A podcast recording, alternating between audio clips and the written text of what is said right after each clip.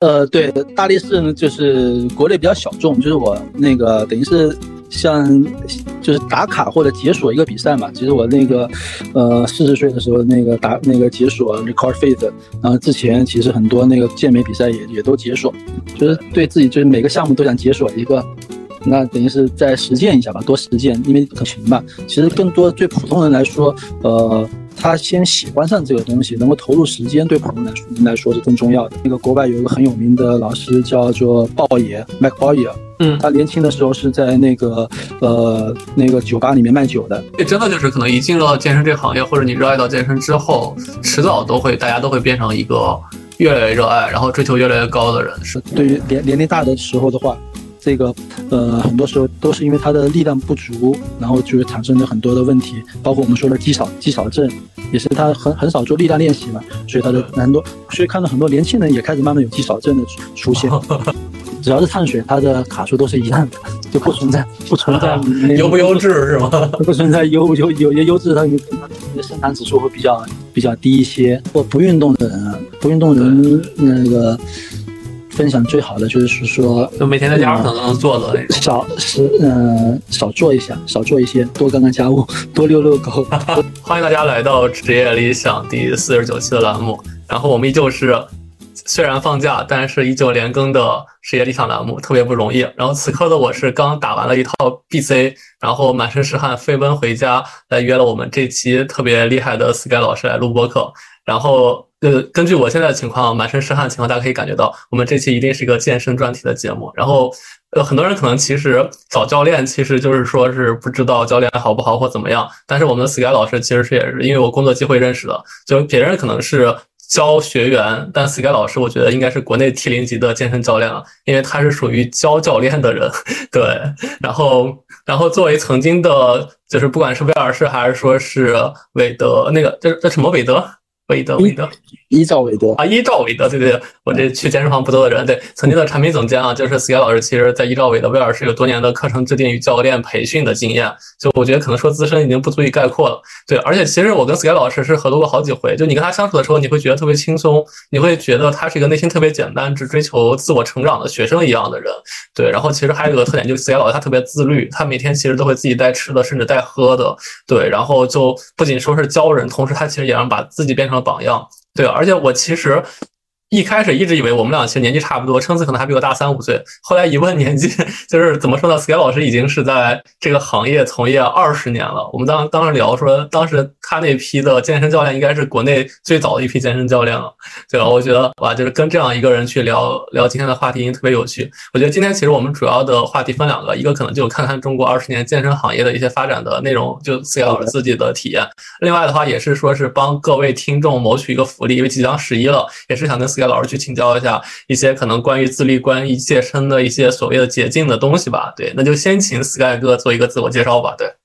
行，那自我介绍，我也是刚结束一节课，但我自己教课，然后后面一节你说 BC，本来有些 BC 我就推掉了啊，这个时间，好对不起你啊，没有没有，你你你帮我节约节约体力了，帮我节约体力了，好吧，OK，嗯，好，那我的中文名叫彭亮。OK，然后的话，我也不知道阴错阳差，当时做教练的时候就找了一个名字叫 Sky，那可能这个名字对于我的学生来说，他们叫起来比较上口吧，就一直没有变过。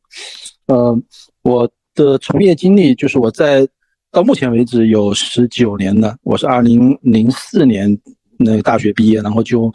做教练没有换过，而且没有换过的一点呢，就是一直在一线做执教也没有换过。一直到今天，所以刚刚也还在教课，啊，刚教了一团节团课，嗯，那之前的话有一段入行的时候有一段时间，大概一年到两年的时间是作为私人教练。那个时候就就呃比较呃比较早期的私教，然后大概在从二零零七年之后呢，就呃把所有的精力转向了团体课程教练。然后当时是因为呃有一家那个纯外资的呃健身品牌，然后在北京和上海开分店，然后的话就呃进入了。进入的时候，当时也是在选择继续做私教，还是还是转换一个也是健身工作，还是转换成团课，所以就转换成团课的这个角色了。然后一直又到了从零七年，一直又到了二零一二年的年底，然后这个时候呢，就又想做一些的，呃，一些身份转换嘛。然后这个时候呢，就开始从团课教练呢去，呃，接触一些像那个呃拓展培训的工作，还有一些对于教练的培训的工作。所以从一二年起呢，就呃更多的一一边在一线的还是教课，那一边去做一些培训的项目，培训的项目，等于是这个角色等一直是呃延续到今天。所以今天的我，如果我对于自己的这个简单的，就因为大家可能对健身行业不太了解嘛，其实行业很小。所以等于等于是我的工作是既包含了技术，又包含了运营，又包含了产品，等于三个呃三个三个三个领域，等于是都揉在一块了，都揉在一块了，是这样的。然后之前之前服务过的公司的，包括像呃国外的加州健身，然后国内的伊兆韦德、威尔士、乐克都服务过，都服务过。呃，在伊兆韦德、呃威尔士和乐克，主要是做呃产品运营和业务运营的工作。嗯好吧，哎，你当时学的是健身行业吗？呃，不是，那我呃，国内有健身这个呃相关的专专业的话，应该很晚期了。至少我培训的学生来说，很晚很晚了，可能就是最近五六年的时候开始有一些呃呃职业学院或者是大专。但是在那个那个时候，都是体育的话就有三类，一类是体育教育，然后出来就是为学校培养老师嘛。对，然后还有一类是运动训练，那这个可能在体育老师和呃体育教练中间都可以去选择。那当时可能那个比较新兴的运动人体科学，那现在可能这个职业的它的一个进入门槛会稍微相对来说高一些。所以普通的普通的，如果再拓展一些，需要再拓展一些说，就是如果是有高中生或者是自己有家里去，比如说学那个小孩想那个考体育院校的话，其实拓展来说呢，就是呃，就是高中生进入体育类院校的其实三种途径，一种是那个普招，就是他既要考文化，然后加试体育，还有一种是单招，现在叫单招，以前以前是。没有单招这一说的，就是说他只需要考那个，呃，他只需要达到一定的运动员的水准，然后进入他所就像考艺考一样，他所那个，呃，他所意向的学校进行学校的单项的那个专业考试就行了。嗯，那还有一种就特招，特招呢就是相对来说非常高水平运动员，应该是呃国家健将或者国际团体的前呃多少名，前六名具体不知道，然后他就不需要经过任何的测试考试啊，就可以进入那个自己的呃想的学校。基本就三种，那我是属于里面，呃，专业成绩比较，呃，最初级的，就是那个普招，就是呃，参加高考，然后加试体育这样的形式。哦，所以你还是个体育生，也不是说是可能学的类似于毫不相关的专业，然后喜欢体育。对对，就因为喜欢体育，是因为那个从小有有一段时间是，呃。做专业训练，但很小，应该在也在一二年级，一直在初中的中考前这段时间是专业运动员，然后中考前慢慢的就从体校又回到，又跟就等于是又从专业线又回到普通的教育线，又又回来，因为 因为因为我那个我那个选的项目是中国竞争最激烈的嘛，打乒乓球，哦，基本上到到我那个年纪十三四岁，就是说你你你再上去，你如果没有没有出很好的成绩，就被就被淘汰了。所以我又又又又从那个体校，又从那专业线上又回到学校，重新重新，这也是重新跟大家一起上学，然后一直到到了高中的时候，然后呃呃，在最后要高考的时候决定嘛，可能嗯就是说说的很很现实一点，就是如果用你如果加试体育的话，就可以一步可以迈向那个本科，如果不不那个如果不加试体育，可能这个成绩够本科线可能会低一些嘛。对我，我一会儿我之后会放那个我和彭老师的合照，以及他自己一些照片，大家可以看一下。就是大家可能会觉得我们俩差不多年纪，但其实刚才他说他零四年大学毕业，我是一五年大学毕业。就是你零四年的时候是我小学四年级，我特别清楚，是因为小学三年级是零三年非典的时候。对，所以我就真的好奇，就零四年有些记忆。对，所以零四年零四年的事情，我就忽然想起是一个很远古的记忆。而且而且，其实我看到你最近还参加那个大力士的比赛，对吧？啊，对对对，哎，你你有名次吗？最后，呃，名次的话，其实就是怎么说呢？有有名次，但名次不是很有竞争力。对，参加的这个参加的目的，其实自己报名的时候也那个非常清楚。对，嗯，因为我看你合照那些人的块头比你大好多，我感觉你去那就是在那虐自己。呃，合合照那些人是国际邀请来做表演的。哦，就是我合照那些人和我大概差了几个量级，就这么说，就这么说。我现在呃正正正好体重八十公斤，对，就是我要到合照那些人的水平，我首先要呃再从八十公斤级涨到九十公斤级，涨到一百公斤级，再涨到一百零五公斤级，然后再涨到一百零五加就无限公斤级。然后才能跟他等于差了五个 level，好吧？不管你的竞技实力，你就光体重，对，体重就跟别人差了五个 level 了。那那个是属于职业选手，他他得长长肌肉是吧？也不是说长肥肉去增重。呃，对，大力士呢就是国内比较小众，就是我那个等于是像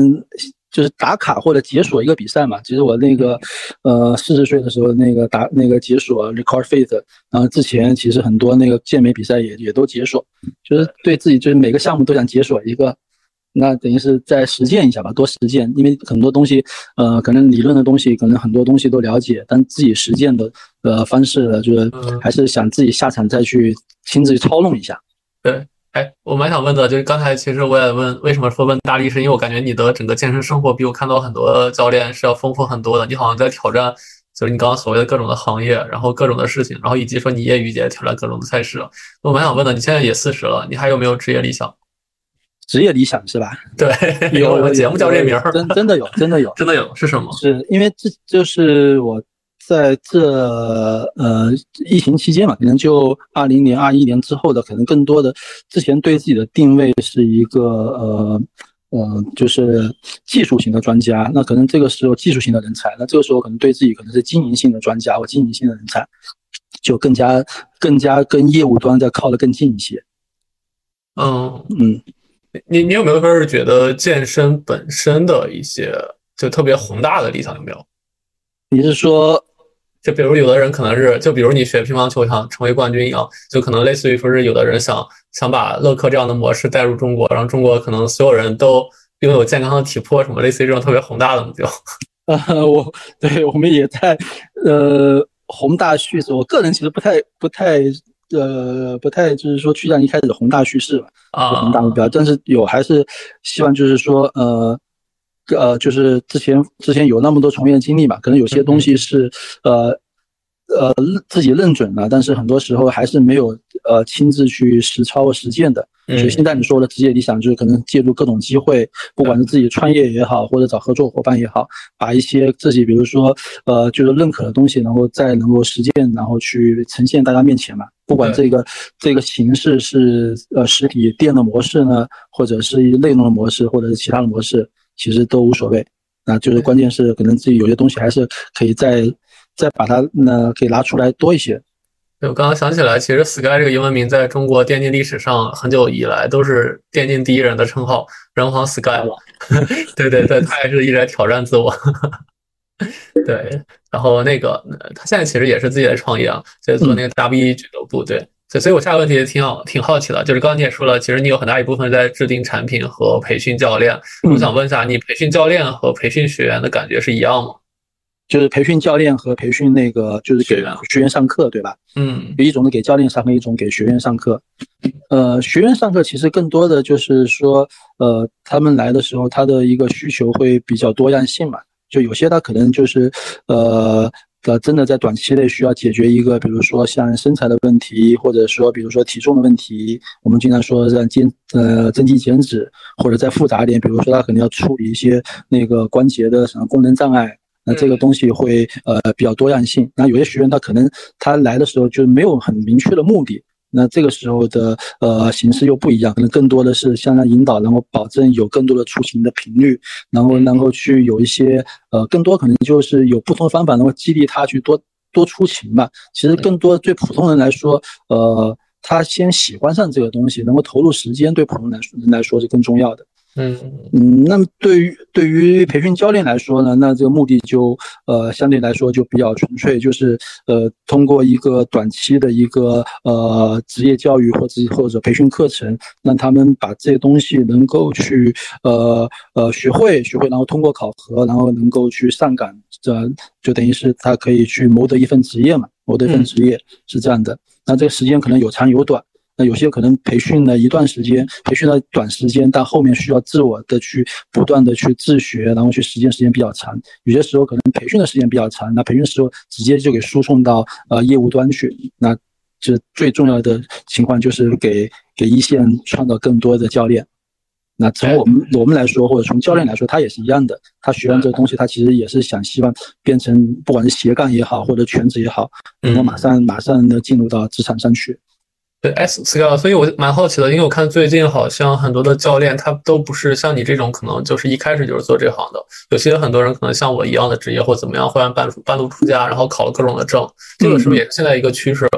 呃，这是这是一个趋势，就从不光从国内来说，其实从那个发达发达地区来说，其实也是一个趋势，也是一个趋势。嗯，就这么说吧，就是说，呃，做做教练或者说做呃团课教练，我把它就要再细分点，做团课教练。做那个面对大众人群的健身教练，甚至面对更高精尖的呃运动员的体能教练和运动表现训练师，其实他从哪里出发，他的背他开始的背景其实都不太重要，都不太重要。有很多东西可以通过后期的去职业职业训练的，可以去学习的。就举个例举个例子，我那个在那个国外有一个很有名的老师叫做鲍爷，Mac 鲍爷。嗯，他年轻的时候是在那个呃那个酒吧里面卖酒的，是酒吧，是酒吧。哦，嗯，对，然后呃，然后那个呃，也写过《解剖列车》的，写过《解剖列车》那个作者，他在那个他在一个很小的一个镇上，然后出发，然后开始去呃，开始慢慢的去成为一个呃康复领域或者解剖领域领域的大咖。嗯嗯，所以这行的很多人都是自己很热爱这个行业，然后。自己身体得到提升之后，觉得可以去把这件事变成一个职业去做了。呃，我倒觉得不一定要成变成一个职业去做。其实这个行业就是，嗯，在可能在北京、上海，甚至在更发达的地方，你会发现很多爱好者他的那个呃专业背景和实践能力其实远超教练的。嗯，就是他跨行业过来，但是他在他在这一项他还是高手。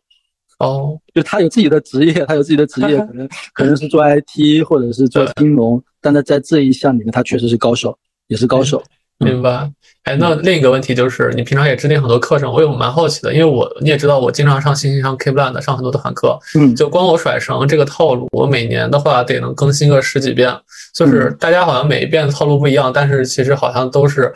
锻炼的位置都是有讲究的，我挺好奇，就你们平常如何制定这种健身的课程的？是真的是很有体系的，还是说其实大家更多的是调动情绪，没有那么严格的一个体系？呃，这这么说吧，就是如果因为你上的是给呃普通大众上的这个团体课程，对，呃，其实团体课程，你我这可能之前很少，就是可能对于我身边最核心的那个课程的编辑师会给他分享，就是。如如果一个呃编呃呃去编排健身课程的健身课程的这个呃课程的这个编辑师或者说是那个课程研发者太按照书本上学的那些东西，他其实是很难编得好大众的这些课程的。他有很多东西是在一线的一些呃实践的一些感觉，或者这个东西有一些东西是呃不太好去用用专业知识去给他培训的。就是说，他那些东西可能是一个基础。但还是要在一线有很多的一些实操的手感，这个时候他可能在编课，在对于这个呃普通人群、大众课程的团体课程，他的这个课程编排会比较好。嗯，这是一种情况。那另外一种情况呢，就是说呃，对于呃。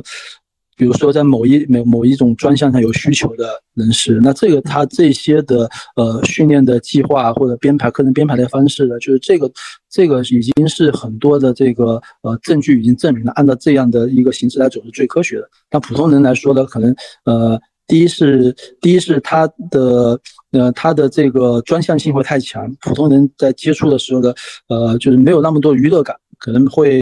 应该叫做叫什么？就是说它中间的。难坚持，就相对来说比较难坚持。嗯，就你会看到，你会看到，就是说，针针对于专业运动员那一部分，他们的训练课表，不管是一对一的、一对多的，他这些呃训练课表，其实呃，不管哪个教练拿出来是大差不差的。而且其实我我同时在乐课有私教课，嗯然后在 Keep 我是在线可能学很多课，然后在超级新星我其实线下上团课。我我其实这刚刚你能感觉到，我上乐课的时候，我的每个前热身动作其实都是很固定的，然后教练会嗯保证我每个位置都热身到。但其实相对我团课来说，感觉可能更多的都是有氧的一些训练，可能让我燃脂，好像没有说是那么精确到某每个部位啊什么样的，或者就是你说可能更多的带动我的情绪，让我能持续去健身。嗯嗯，嗯，是的。团课的，因为国内的团课的编排其实呃也没有说就是说有特别头部的呃品牌去出现嘛，大家也都是在去摸索，也都在摸索。嗯。我这边我看，但是我觉得我们直接这么聊吧，就是嗯。我觉得这个问题是这样，我想问，就是不管是依照韦德还是威尔士这种可能传统的健身房，还是说可能乐客这种以团课为主，但是也有很多私教课、新兴的健身房，嗯。我觉得其实你在这些公司待过，然后我想问一下，就是他们的学员你感觉一样吗？就大家有不一样的诉求吗？我们就不聊公司了，聊学员。对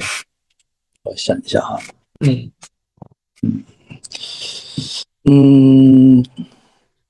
其实来国内来来那个健身房锻炼的用户的话，其实诉求，呃，如果排序的话，排序的话呢，其实就怎么说呢？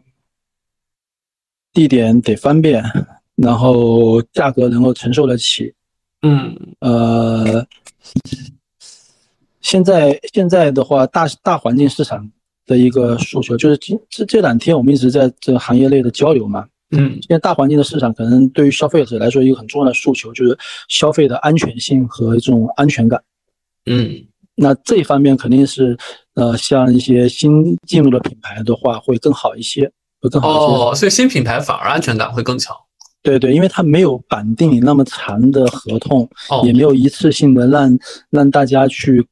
购买那么多的那个呃私私教课或者是会籍合同。对对对，嗯嗯，所以所以乐客的人他们会像我一样，就追求可能健康，但不会说追求很多肌肉训练。但是其实像威尔士，我看到好多人是真的会追求一些很专业的训练，是吗？呃，也这也不一定，不一定，不代表不代表在乐客的乐客的那个呃用户就不追求，比如说他是肌肉或者最大力量。嗯举个例子，那那天我闲着我没事搜一下闲鱼，然后闲鱼上有个很奇葩的产品，它是什么东西呢？乐客不是没有深蹲架吗？嗯它是它是找一个工厂做了一个挂钩，挂着乐客的史密斯架，就那个它是固定杠铃那个叫史密斯，嗯，挂在上面，然后可以作为深蹲架来使用，而且这个这个产品还卖了两百多份，哦，就所以是大家就是大家其实就是说，呃，一旦成为我觉得一旦成为那核心用户或深度用户的话，这个需求这个需求一定是在变的，一定在变的。嗯啊，可能可能那个星爷，你过过两年，你可能觉得现在这种代谢类的团课参加少了，你可能开始去追求追求自己撸铁了。可能再多两年，你可能追求一大大的大的这个重量练习了，这需求所以。所以真的就是可能一进入到健身这个行业，或者你热爱到健身之后，迟早都会大家都会变成一个越来越热爱，然后追求越来越高的人，是吧？嗯嗯，就是说，你一旦你留下来，一定会找找一些更新鲜、更刺激的东西，这是人的本性，这是人的本性。对我我我觉得就是真的健身就分两种人，要不就是一下都不健的人，要不就是上瘾的人。真的好像很难见到中间的人，就是可能一周见一两回。基本上这种人的话，大概率会变成左边的，就完了过两天可能就不健身。呃，所以这就是就是从业者需要努力的，吸引更多吸引更多人到那个呃线下健身房的，因为其实现在健身健身的这个竞争也也很激烈的，这激烈倒不是健身房与健身房的竞争，就现在年轻人可玩的东西太多了，嗯嗯可以玩的运动也很多，很运动有有些运动其实它是很轻的，然后呃我指很轻，就是说它不会有高消耗，不会有哦。高技巧性，嗯那不会有高难度，那这个时候就比如其实会让大家很容易入门，嗯嗯，飞盘这种，哎，但飞盘其实我觉得消耗还挺大的，嗯，来回跑。社交属性比较强。对，但但其实我有个蛮好奇的问题啊，如果一个人他可能一辈子都不健身，或者他一年基本上都不健身，你觉得他的身体素质会发生挺大变化吗？或者他会很容易得病吗？呃，可以分几几几层来看吧，就是说，呃，你我们看健身处在哪一层？就是一个人他最最基本的，他需要有一个体力活动，嗯，或者如果呃这个叫那个 physical activity 叫 PA 就国家会有一个指导，或者那个 W 那个 WHO 就国际世卫组织会有指导，那个呃正常人每周要有多少时间的体力活动，嗯，这是最基础的体力活动。那体力活动往往上一层呢，就是说呃就是说那个你更好的在体力活动基础上，你可以形成一种锻炼，嗯，exercise 锻炼。那锻炼有一本有一本书是那个利伯曼写的，在那哈佛大学人类学的那个教授写的。我觉得有感兴趣听到播客，大家可以看一看。嗯，这本书其实写的挺嗯写的写的挺好的。那不是专业书啊，像个科普书。哦，就是说，如果如果在 PA 的基础上能够增加锻炼，那就更好了。锻炼就是说，我们健身就处在锻炼的这一个层级。对。然后你说那些，比如说锻炼非常久、健身非常久那些，呃，做那个深蹲、硬拉、卧推，然后练或者练练健美那些，他们就是在遵循自己的训练计划。那这个在挑战自己了，那这部分可能这一部分就是在金字塔尖的那一部分人，或者说是呃极度核心的用户、极度热爱的用户，这他们才进行的。我忽然想起一个画面，就是我之前和思源老师工工作的时候，嗯，就是别别的教练，其实我们我几乎没见到别的教练有有有看书的，但是我跟他工作的时候，基本上他空闲的时候就拿起一个面包，喝口水，然后开始看书，就那特别认真的看书。哦，当时那个画面我觉得真的太太刻苦了，就是我感觉正常人都做不到。对，没有没有，因为因为因为工工作当中有很多碎片时间嘛，那个现现在要想起来，那个时候那个时候看书还看少了。看书就买了很多书，还没来得及看，就是因为当时我们是针对电竞的选手嘛。对，当时那个我对标的是之前的基本上工作经验，可能像是赛车手这样的。那后面后面学习更多的话，我会发现电竞选手他的训练更多的是从大脑出发的训练，而且他他的训练更像于这个钢琴演奏家。对，就我后来看了大脑训练和针对那种钢琴演奏家的呃训练的话，其实这个可以可以更好的去适应他们。因为现在世界上还没有专门针对电竞选手的一个一个，就是说呃很好的一些那个科研证据来支撑嘛。对，因为他们光拉伸一下，我感觉都快快废掉了。对对对对对，别说练了，对，基本上滚个腿哇。啊！我当时看着我的腿，我都怕他们骨折了，真的，我就他们滚个腿腿滚个屁股，我就啊好担心啊，他在旁边。但是不可否认，他们是真正的职业选手。他们真正职业选手，就是他们为了他们的他们的职业成绩和运动表现，相同也的运动表现，他们牺牲掉一部分的健康。对。然后呢，他们的他们很不同的一一点呢，就是他们会在很很很小的年纪，甚至那个呃发育的末端就开始进入那个职业选手。大部分职业选手，你看，呃，北美 NCAA 他们都是大学毕业以后才进入职业队嘛。但电竞这个确实是比较特殊。他们可能十四五岁就开始成为职业选手，对。那这个时候的话，既然成为职业选手，又回过头来说，他们的任务只有一个，就是说他们要创造最好的成绩，在他职业生命里面创造最大商商业价值。所以这个时候，对于的我的角色就是说我怎么去保证他呃没有大的健康障碍或者是那个身体风险的情况下，让他的这个呃竞技表现更好，或者让他的这个职业寿命更长嘛？就职业生职业寿命里面赚更多的钱，创造更多的商业价值。就这一点，我个人认识也比较清楚。不管我是什么客户跟合作，嗯嗯，哎，所以你其实那段时间就是因为和我的合作，你开始真的去研究可能电竞行业他们一些健身理论，包括你现在其实还在持续研究。对，就是嗯，就是还是那种，就是看了很多书，不如真的去实操一下。就那么那那么五六天。五六天能够去去观察了一百多位电竞选手，我觉得这个这种实操经验很宝贵。对你把你把中国中国最好的一百多位选手挨个教了一遍，对包括你直很直观的去去看到他们的体态，看到他们的这个身体的这个活活动能力，包括他们一些基础的这个体适能能力。可能别人需要几年才能累积到的，然后五天五天就给五天五天时间就累积到这样的经验，很难得。你真的就这次亚运会的所有选手，你全部教了一遍，就基本上别人走几年路，好像一下两天走完了，对是的，就是你做教练，你很难得一下碰到特别大的样本嘛，你可能样本都一个一个来的，包括做私教也是，你可能现在碰到这种样本，你可能过一一两年才能碰到一个相同的样本。哇，这我所以，所以我这么想，还真的还蛮珍贵的哈。其实之后的话，你可以根据你这几天经验，包括我们后期的视频，真的能总结一些更体系的东西。其实不管说是盈不盈利，但我觉得这件事儿真的是好像造福行业的，整个世界没人在做这件事儿。嗯，对，就是因为因为所谓的选手康复师，我觉得他们更多好像教的不是这种体系的训练，可能更多是类似于给他们按摩呀或者什么的，保证他们身体舒展。其实没有他们普通的一些健身的内容。是的，是的，对。挺好的，挺好的。哎，行，那我们我们聊回来吧。聊回来，其实刚才我们聊的都是可能 Sky 的一些工作的内容，包括说其实他对不同的公司接待的学员和老师的一些内容。但是我觉得，其实今天我更重要的是，因为也是临近十一了嘛，然后很多朋友其实一说可能会陷入吃吃喝喝的状态，二说是很多人其实一过节就会胖几斤。我觉得，我觉得其实也是常态。这几年，尤其我观察到。就我不知道为什么，我总觉得我这几年看到的是不健身的人是越来越多了，反而健身人好像越来越少。就可能也是因为可能很多游戏变得越来越多了，嗯，所以所以我觉得 Sky 是个特别特别神奇的例子，就是你二十多年一直在健身，而且你你因为健身你保持一个特别健健康的外表，二十多岁的外表和林志颖一样，我就蛮好奇的，就是你你如何去保持这么多年的一个年轻的一个外表的？就有没有一些你的经验心得？呃。现现在呃，现在其实也不太注重自己外表了。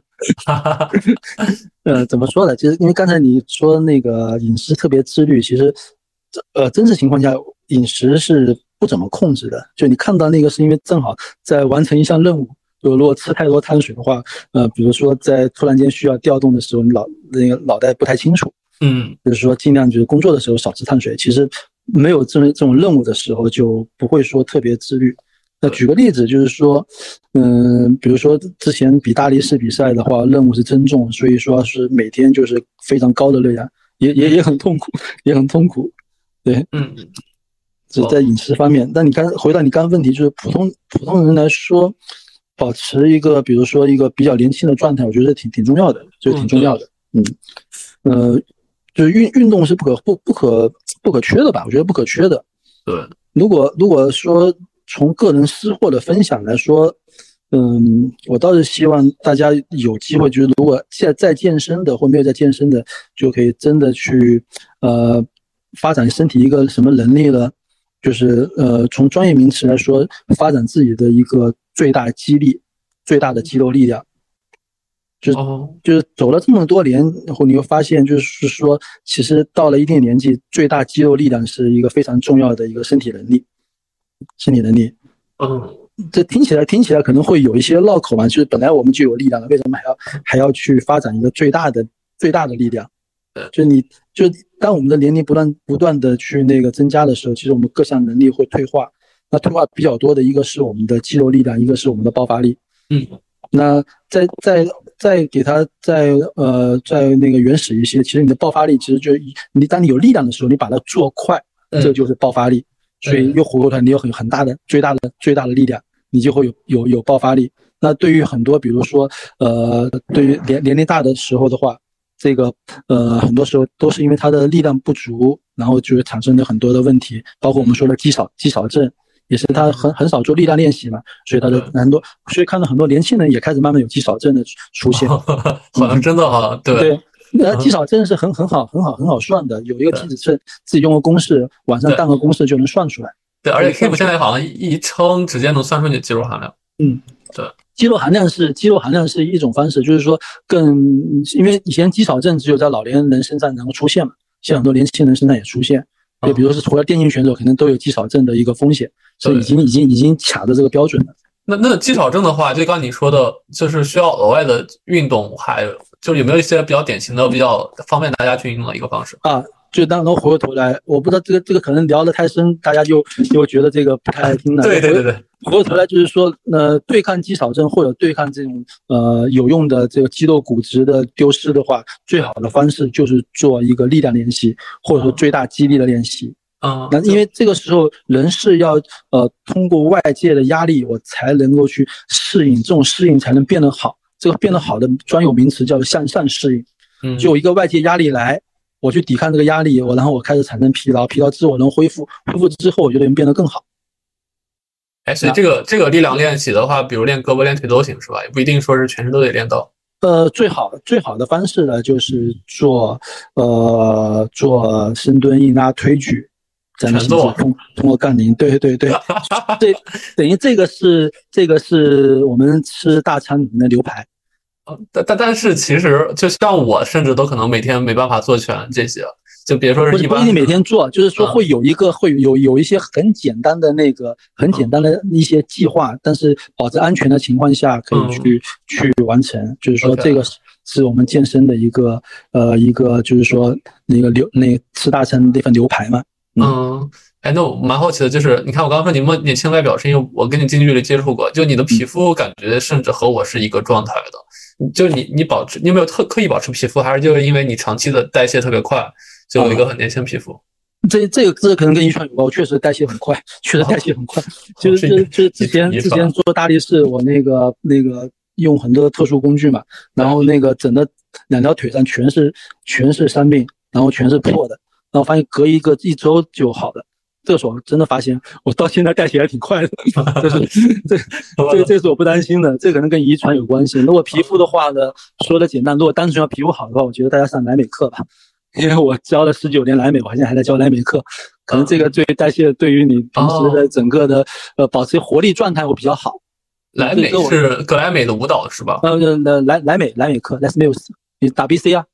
就打 PC 哦哦哦，sorry，我一般不记他英文名。我我教我教了十九年 BC，今今到今天我还在教。所所以 BC 其实是一个蛮好的一个方式，是吧？因为我我我我我我最近不打 BC，是因为我感觉 BC 我消耗纯有氧好像也没有跟跑步一样，但它其实是能练到很多肌肉群的。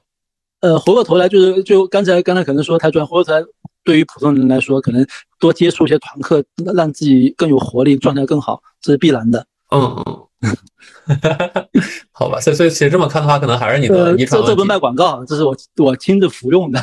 亲自一直在服用的，就我到今天一直没有断的第一线的教课。哦，就因为你其实教的同时，你自己也在做运动，反而其实帮助到自己。呃，现现在教课可能不是为了为了，比如说这个职业上的提升了，就可能就是因为就内驱的，或者说就是取悦自己，然后觉得会员开心，我也开心。就蛮 好的，然后的话，然后我做那些训练，深蹲、卧推、硬卧推那个硬拉，那这个这个训练呢，可以保证我在那个教课的表现呢，又可以又可以一直处在自己想要的那个状态嘛，等于是支撑住的，好吧？所以你现在其实也没有怎么带私人课程，主要其实还是团课。呃，私人课程有有在带，但是这个客户就是比较比比较比比较比较窄了，比较窄。嗯，明白。哎，然后，然后我另一个问题就因为我当时看到你的饮食，我记得当时是我给你水，甚至你都说自己有带水，我当时觉得你的饮食控制的真的就是那种毫厘之间。我我，但但我觉得其实正常人可能做不到这块，包括我自己，其实最近因为可能要拍婚纱照，我自己也在减肥嘛。然后我我我我挺想好奇的问你，就有没有一些就是比较公认的或者比较好的一个健身餐的一个建议？就早餐吃什么，午餐吃什么，晚餐吃什么？嗯，还是就现在，嗯，拿出来的证据来看的话，其实还是最传统的那一那一种方式吧。就你的碳水占比，然后你的呃蛋白质占比和你的脂肪占比，嗯，就就有大家可能听过很多像阿特金斯，或者说是原始人，或者说是生酮饮食，这些都是短期内的。就如如果如果你短期内，比如说我对你的评估，就如果你的客户你是我客户，对你评估身体状况允许，那短期内你需要降多少体重什么的，可能会给你一个短期内的一个一个这样的一个饮食的一个建议吧。那如果长期的话，其实就是一个呃正常的饮食状况就可以了，就可以了。然后最重要的就是你的呃总热量的总热量的摄入可能要控制一下，就平时你的呃你你的那个一天总摄入，比如说你在那个三千三千大卡。那可你你吃不了那么多吧？我觉得我不知道你怎么吃那么多。我吃不了那么多，两两两千两千六到两千八大卡。对。然后你可以降个呃降个不超五百大卡，不超五百大卡的话，如果你的比如说你拍婚纱照在那五六周的时候的话，对，其实你每天降五百大卡就很有效了。那五百大卡就很容易。如果你有夜宵吃面的习惯的话，你可能面每天能够去降点少了二两就 OK 了。你每天少喝少喝一罐可乐或者加一包薯条，五百大卡就就减下来了，就很快。一个汉堡大概是多少大卡？就一个牛肉汉堡。呃，以前应该会有个五百五百七八，现在我现在的汉堡那么小，没有了，我感觉没有了。好吧，我我我要吃我要吃可能两个才能吃饱，是吧？现在没有。哎，我最近其实每天都是在自己泡荞麦面，然后用一些辣椒酱或者说油醋汁。荞麦面其实就是热就是热卡特别低，是吧？嗯，单单从一项来说，就是说它一。对你影响不大，就是说你还是看一个一个周期内，比如说你按一天来算，按一周的话，你你的热量热量的富裕吧，就是最最最核心的第一性原则就是说你的一个一个热量的缺口，热量缺口热量缺口大，你就自然减了；你热量盈余了，那你就自然就增了。就你就是你再怎么调配，比如说比如说我们的这个呃，比如说用哪种哪种哪种饮食法能够去减怎么样？其实最终还是一个热量的一个一个缺口，保证热量缺口自然就下来了。那热量缺口就两个方式嘛，你一边在做运动，一边在那个呃呃在比较节食，在那个呃把你的热量再降低一些，那这个缺口越就越拉越大，就挺好的。哎，我有个蛮好奇的问题，就是其实我吃一些低热量的食物，虽然可能有饱腹感，但是我又特别容易饿，然后我就在强就主观意识去控制自己饮食了，就这这种是健康的吗？嗯，如果之前之前一直是之之前一直是，比如说一直是你很很平稳的饮食，一下不适应，还是需要一点点意志力来控制的，需要一点点意志力来控制的。嗯，还有一点就是你的这个代每个人的代谢的速度不一样，有些人有些人代谢速度快，可能你马上确实就觉得饿了。呃，那这这也是一个这也是一个你的身体的呃身体一个真实的状况嘛，所以这个你也也是需要，要么你就一直屏住。要么你可能再吃一点吃，所以其实可能很多人吃什么全麦面包啊，或者吃一些优质碳水，就是反而可能吃一些油炸呀、羊肉、肥羊肉什么的，可能那种是相对会快快速长卡。然后吃优质碳水的话，就是因为它的卡数没那么高，是吧？嗯，想想应该，如果就是你。只要是碳水，它的卡数都是一样的，就不存在 不存在优不优质是吗？不存在优优有些优质，它你它可能的升糖指数会比较比较低一些哦，或者说那个呃回回过头来就一点嘛，就是说如果你能够吃尽量的那个初加工的食物，就吃初加工的食物，这肯定会更更更好，饱腹感也好，或者说对你的身体来来说，它因为初加工它嗯它的保存的营养物营养物质也更多嘛。哦，就尽量我们就要吃圆形食物，原啊，就比如说是最原始的食物，对对，苹果，比如说你的你的面，你的你的那个面粉，精致面粉，可能你回过头来，比如说吃些粗粮什么的。哦，对对对。然后喝的话，其实像那元气森林那些和可乐都差不多，是吧？虽然他说它无糖。呃，它无糖就是就是无糖，无糖它就它得它它得做它的得做无糖，就是说它的这个呃卡卡数肯定是要比有糖的 要低很多。哦，那有些代糖它会有一些热量，但是热量的话就是非常非非非非常少的。所以真的可能喝喝元气森林是比较好的，代替啊，是一个很好的代替。如果不能不不能那个不能勉强自己喝水的话，这是很好代替。明明白没有？我现在喝水，我现在喝那个呃叫什么？哎，我忽然忘了，那黄色的那个水叫什么来着？就是那个茶，哎，甘蔗水还是什么？我忘了，我想起来再说吧。反正说那个促进代谢的，好像都是那个纤维的。对，呃，哦，好像是什么玉米须，对，玉米须泡的那个水是吧？对对对对对，那那个是不是有用？那个我发现网上都说什么喝一个月，什么你老婆都不认识你什么的。嗯，怎么说？就是五黑茶，补。补补帮助大家补水，其实你能够去想的多喝水就挺好的。嗯，这不也不存在热量嘛？但很多人会说晚上八点之后不要喝水，这个是对的吗？无所谓的，无所无所无所谓，除非他第二第二天有一些拍摄任务，所以其实 对对，所以其实多喝水，啥时候多喝都是好的，就是你只要不不害怕自己第二天浮肿。对，就是水保证一个水和状态是很重要的。嗯。哎，所所以所以很多人其实，我甚至看到我有个朋友在做那个七天绝食，喝那个大红瓶，然后他真的能快速减很多斤。就像那种的，会是算健康的吗？就相当于一段时间的几乎无卡摄入，也不可食入，包括七天就更，嗯，更更更更玄乎了，就是更玄乎了。就他喝那个营养液，可以保证他有营养，但是他不吃任何东西。嗯，反正这个我没试过。第一，我没试过；第二，我也没有看到有支撑的文献来这么做。哦，对，因为大这是就我我相信的东西，大部分大部分都是应该是有有有有那个有循证支持的，就能够能够去看到看到的更多的研究证据的时候才能去做的。你平常会鼓励大家那个快速短期减肥吗？或者说是就是很多人找你可能会希望半年之内瘦多少斤？呃，看用户的需要，看用户的需要，就他有这个需要，我我会有这种安全的办法去帮助他。前提前提是安全，但我会告诉他，就是成年人需要需要他自己对健康负责。但但他讲完之后，基础上面我选一个对身体伤害最不大的方式。对，但是他其实完成事之后还是会很容易反弹的，对吧？呃，比如说按按照，比如说你按照那些，比如说完全的超就是超低热量饮食，那是肯定的，一定的。嗯，就就这么说，就是这之之前，呃，就我我现在八十公斤体重，如果我一控制的话，我的体重上下可以，呃，上下可以浮动到四公斤。嗯，就是瘦四公斤，就稍微控制下饮食。对对对，大概大概大概在那个两到三天的时间。对，但但你也没办法再继续瘦，继续瘦的话，可能就是掉掉肌肉。呃，就是呃，再下去的话，就是说那个就很痛苦了，就不痛苦的情况下。上下浮浮动的浮动的这个体重，就是我现在我现在把体重干到七十七公斤，其实 OK 的哦。就如果你再干下来，因为之前体重长期保持在那个七十七十八公斤嘛，现在体重上来了，大概八十公斤上下浮动。明白。但我要我要我要坚持一下，我能够往下干。但我现在的目的是往往上面升。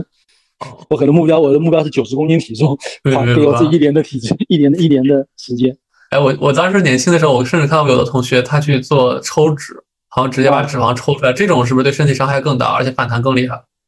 呃，如果如果如果他是他是有肥胖症的话，这对医生来说，这这是要医生来决定的。哦，就他他不，我我的我的我的表述是不是出于美观的角度，是出于他健康的角度来去做？呃，医生是给他决定的，医生的专业意见就就就是遵照医生的专业意见去抽脂。如果遵照美观的角度来去做的话呢，其实是，呃。短效的吧，短效的，短期的。我今天还看到，原来国内也有人给小腿打那个肉毒杆菌，哦，对，整个脸上一样，一打就觉得觉得觉得觉得觉得就很不可思议，没有必要。因为在我的在我的那个认知体系里面，人的肌肉是越多越好的。为了保证你，为了保证你不会老老的慢，老的不会失失去功能，不会失人嘛，不会失智和失人。肌肉是很重要的，跟大脑一样重要。所以现在其实很多快速减肥或者说是非正常类的减肥，它的副作用或者反弹性都是挺大的，是吧？嗯，反弹一个就是我觉得这个这个以健康为代价没有必要。嗯，以个人健康为代价没有必要。正常来说的话，还就是稍微控制一下每天的摄入卡数，然后保持一个不错的健身的一个状态。其实自然而然，可能你你就能变成一个健康状态，也不一定会会说你瘦到特别瘦，但是你应该是有一个比较健康的状态，对吧？是的，是的。如果如果是总结三条，就自然情况下，就你保证一个合理的饮食，对，你也不需要投入多少钱，或者说逼逼特自己他那么多那么狠。然后的话，有一个有一个自然的体力，有一个每周有一个达标的体力活动就好了。啊，更好一点，我当然希望他们能参加运动，甚至能到健身房里来健身，那就更好。那再下来，他喜欢这个，热爱这个，他他就会有一些有一些那个呃专项上的追求或自我实现的需求，那这又不一样了。那最基础的就是说他，那他得每天得那个基础的饮食不能少嘛。啊。就像我们之前呃人类进化的时候，如果如果每天吃不了那热量，那是我们什么也干不了，我们大脑也不会去进化。大脑也是我们热量有盈余的时候，大脑才能进化。好吧，但但我蛮好奇的，就是你看我其实每天保持训练量，然后我我的饮食应该是相对很多人都会比较健康。但你也见过我，我不是那种特别有肌肉，也不是特别瘦的那种。就就是每个人其实是不是一个健康状态是有一个。怎么就有一个状态的？就像我这种，我我可能再瘦也不太好了。就是我我这个状态就是我自然的状态。嗯，可以这么理解，就是说，因为你现在的饮食、你现在的活动，包括你现在的训练类型，就决定了你现在看上去像什么样子。这是一点。那第二点就是说，呃呃，每呃正常的人体，它是它是有一个很很强大的机制，它是需要保证我们的体内平衡的。就是你的体重，你的体重它不会让你短期内长那么多，也不会让你短期内减那么多，它是一直追求这个平衡的。就你看那些那些短期内节食控控这个控那个，它一一放开，它又回到它原来体重，可能有时候还会超一些。对，就这这个这种体内平衡是很难打破的。就你要你要变得，你比如你要减体重，你要变得更弱也没那么容易，除非你有生灾大病。你要变得更强，那就那就更困难了。对，哎，真的，我觉得是。就我现在，除非增加很多无氧训练，否则我好像感觉我的肌肉状态不会有很大突破，只能说是维持现况。但如果我一段时间不练的话，我能明显感觉到我在掉肌肉，所以我再回去练，就是我胳膊我照镜子感觉都不一样。嗯，呃，这点可以额额外送给送给那个你吧，就是说，对于有就是说在在那个工作的，就是说有职业的部分，就是说，呃，我们我们就我是我是亲身的实操的体会，就是说，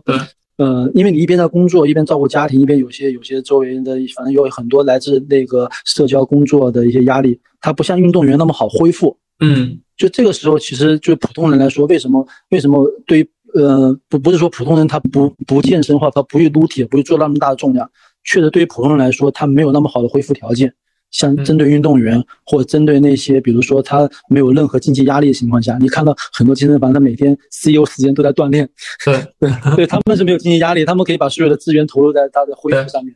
普通人最重要的就是我的身体的恢复的能力。嗯。投入的资源有限，因为你必须要每天睡，你要睡睡满八个小时。运动员，运动员可能每天希望希望睡到十个小时。像像谷爱凌说的吧，他每天睡了十个小时，这这是真的。对运动员来说，这这是真的是必须的。哦，好吧，好开心啊，每天睡那么多。对，对我我我都我都希望说，如果我都就把所有东西 把剔除掉，我也能睡每天能够睡很长的时间。因为普通人的恢复的恢复的手段和策略就只有两种，一种是饮食，一种是你的睡眠。啊，它不像运动员有那么多的恢复的条件，哇，好吧，其实睡眠也是一个保持身体健康很重要的一个部分。对对对对对，哇，还有我我我有个特别好奇的事儿，就是之前其实你教了那个电竞运动员很多的课程嘛，然后教他们很多动作，就是一个正常人他每天把他们的动作都做完的话，你觉得那个训练量够吗？还是说那个只是一个热身的动作？呃，他们。做的动作其实大部分都是一些热身，就是让他们的他们的这个身体能力不再不再变得更糟糕的一些练习动作。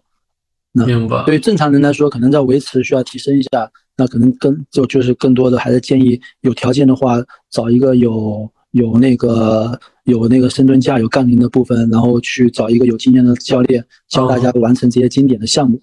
好吧，啊，不要被现在那个都那个社交媒体现在不出了一些出了一些那个数据影响嘛？啊，对，就那种推的呀什么的，我看好多那种工具，我还想买，我当时一看好神奇啊，但我后来想好像没那么容易。我之前买过那个甩的那个钢筋儿，就嘣嘣嘣嘣嘣，然后练你腹的，我甩了两下我没啥反应。呃，因为回回过头来还是很很重要一点，就是我们的我们的身体文化还是比较欠缺嘛，大家可能不太不太会去想去让把自己逼到这个程度。实际上，如果要去要去看老化，看看自己的身体的机能的下降，这种外界的强刺激是非常重要的。嗯，杠铃它就带来一个很强的刺激。明白。哎，所所所以回过来，就四哥，就是你觉得，就是很多直接不运动的人，那让他们，你能分享他们的傻瓜的健身动作是什么？就刚你说的蹲腿、举举杠铃、夹卧推。如果不运动的人，不运动的人那个。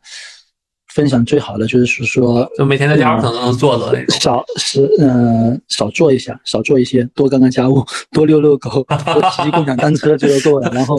真的对不运动的人，不运动的人到那个层，他还有好几个层层次阶段要走嘛。好吧，先让他能活动起来，还不用锻炼，先活动起来。所所以他们可能你建议就是更有活力，更有活力。对，做做家务、遛狗，可能也不要去蹲腿了，可能蹲腿都容易伤受伤，对吧？下一步，下一步。下一步有条件，就是说还是回来有得得有条件，有的时候得真的有条件。我现在也是想着，很多时候是因为我们这个，第一是可能我们不想嘛，第二我们被呃被生活压力压得太苦了，没这条件。好，好吧。哎，我们回到最后两个问题啊，就是一个是关于你自身的，就是我就是你觉得健身这一行是是青春青春饭的吗？呃，嗯，不会不会。当时我入行的很入行的时候，可能那个这个行业刚发展，现在我反而觉得。做健身这一行是很多人很多人三十五岁危机之后的好选择 哦，对，因为动作很熟练了，对吧？而且就是这东西越练越熟练。就是就是说，做一线的教练，他其实是一个，他其实是一个社交技能型的一个岗位。嗯。那很多，比如说他在别的行业里面干过很多年，比如说他有这样的一个积累，他其实，在那个三十岁、三十五岁，比如说他想，比如说换一个对他个人来说没有那么大消耗的一个职消耗的工作的话，其实转做健身教练其实是 OK 的，挺好的事情，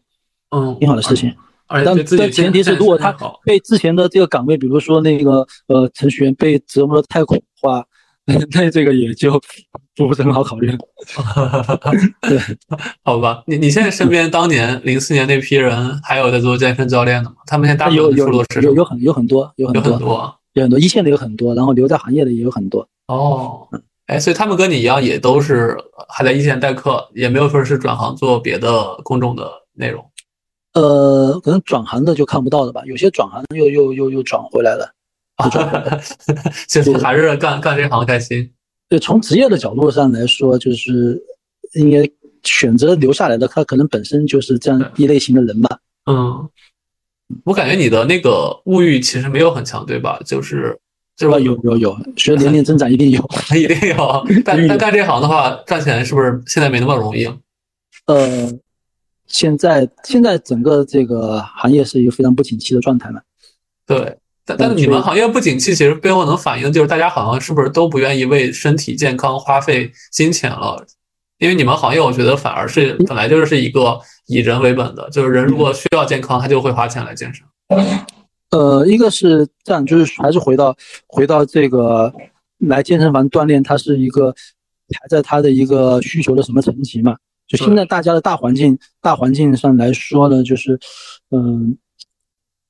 就是健身或者这种一个一个附加性的消费，或者这种不非必要的消费，它会慢慢的往后排，排的越越越往后排越后。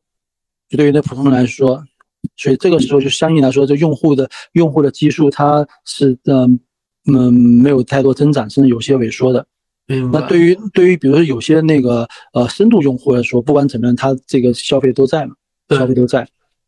对，所以你现在有没有一个比较明确的打算？因为你刚好也经历了职业转型，嗯，就是你接下来的话有没有很明确的方向？就自己创业吗？明确的方向就是现在第一就是自己，因为手上有一些那个 to B 的客户嘛，对，to B 的客户，然后他们是我自己自己自己那个创业的一个客户，就客就就服务好。那还有一项呢，可能就是自己自己能够去呃，比如说有一些呃，有一些适合适合自己能够操盘的一些项目，然后然后去把它啊，比如店啊，或者是一些内容啊，给能够呈现出来。嗯，这也是不不断的在那个呃，不断的在摸索探讨，包括呃选址什么东西都在做的。那你应该不会像很多一线教练，就是他们可能就换个健身房去继续干。其实你应该是属于更上一层的，对吧？呃，也不是说。就更上瘾，就是现在，呃，之前之前干的事情呢，现在也在继续干。就只不过之前服务的服务的是大体量的品牌，可能有有有一一一一百多家店的品牌，现在服务的小体量的品牌就只有一家店。那我多服务几个品牌，那也也能够把我的整个的那个呃业务量业务量做饱和嘛。所以还是比较乐观的，就是这这段时间其实磨合下来，还是能恢复到之前在大公司待的状态。呃。就之这么说吧，就之前不在大公司状态，我的那个经济状况和那个呃生活压力也不会很大。就是我，因为我我是我是手艺人，饿不是我我就是说，只要只要我能够只要我能够贡献出更多的时间，我就能够创造更多的收入。哇，好羡慕你！你们这个纵深太深，确实，而且你你的阅读实在太多，我知道，我看你看书把我都吓到。就是我，我们现在反而这小时候读书读的少，练体育练太多。对，因为你能真的钻进去去研究那些理论的东西。我觉得现在看到的，包括我在内的很多人，大家没办法去这样去钻研东西。呃，也有有，身边高手还是挺多的。国内这个行业发展，现在高手确实很多。好吧，那最后一个问题啊，最后一个问题也是每个嘉宾都会问的问题，就如果回到二十岁的话，你还会做出当时的选择，成为如今的你吗？呃，呃，怎么怎么来理解呢？就是。我不太考虑考虑这个如果的事情吧，就是怎么说，嗯，花有重开日，人无再少年，螺丝就不该考虑如果的事情。那我可以换个角度来回答，就是，呃，如果回到二十岁，就以当时的这个，呃，当时的这个，呃，怎么说，年轻的状态，那肯定选择到位，永远永远都是一样的，嗯，都是一样的。可能都一样，因为你你当时的想法跟现在想法完全，你不当时不可能有现在的这种想法或者现在这种认知嘛，所以所以所以，我不会不会说特别羡慕，就是说我还能回到二十岁有这样的选择，或者我特别羡慕当时年轻时候的自己，嗯，这是第一点。我不会，我不，我觉得现在的自己的呃，比比之前更爱更爱更爱学习，更更爱读书，更爱接触新的事物。对，接触新的，就我我我我比较喜欢现在的自己。然后再一点呢，就是说选择，就是说我的一点就是说，保证我在四十岁，现在四十二岁、四十三岁，我还是有能够有选择。对。对，所以这这两点我觉得挺好，因为在现在至少在现在我还是有选择，还是有选择，好吧，还是给我我去主动做选择。对，那最后的话，你能不能送给那个所有缺乏健身的朋友一一句话吧？也不一定是建议或愿望，反正就是你想说的一句话。对，我觉得想说一句话呢，就发就我内心的就是，呃，找到一些你真的就是喜欢或者真的能够触到自己内心的的一个。动机能够激励你动起来吧？嗯，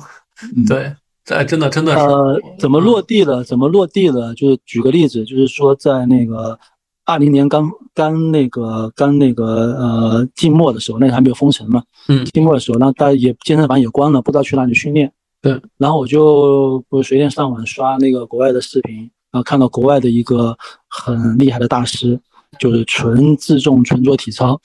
然后那个时候就是他隔着屏幕就感觉在激励我，然后开始那个特别的这种 这种体操，然后自己做倒立、做后弯、做做扭转这种事情，我觉得觉得就能够激励到你。然后过一段时间，比如说我呃，比如说听了嗯听了那个国外一些大咖的那个那个播客，然后的话，哎，我觉得哎呦，人人家既有实践，然后又有文化，我觉得就我觉得这特别我我因为你。我特别喜欢那些能够自己亲自做事情，然后又有很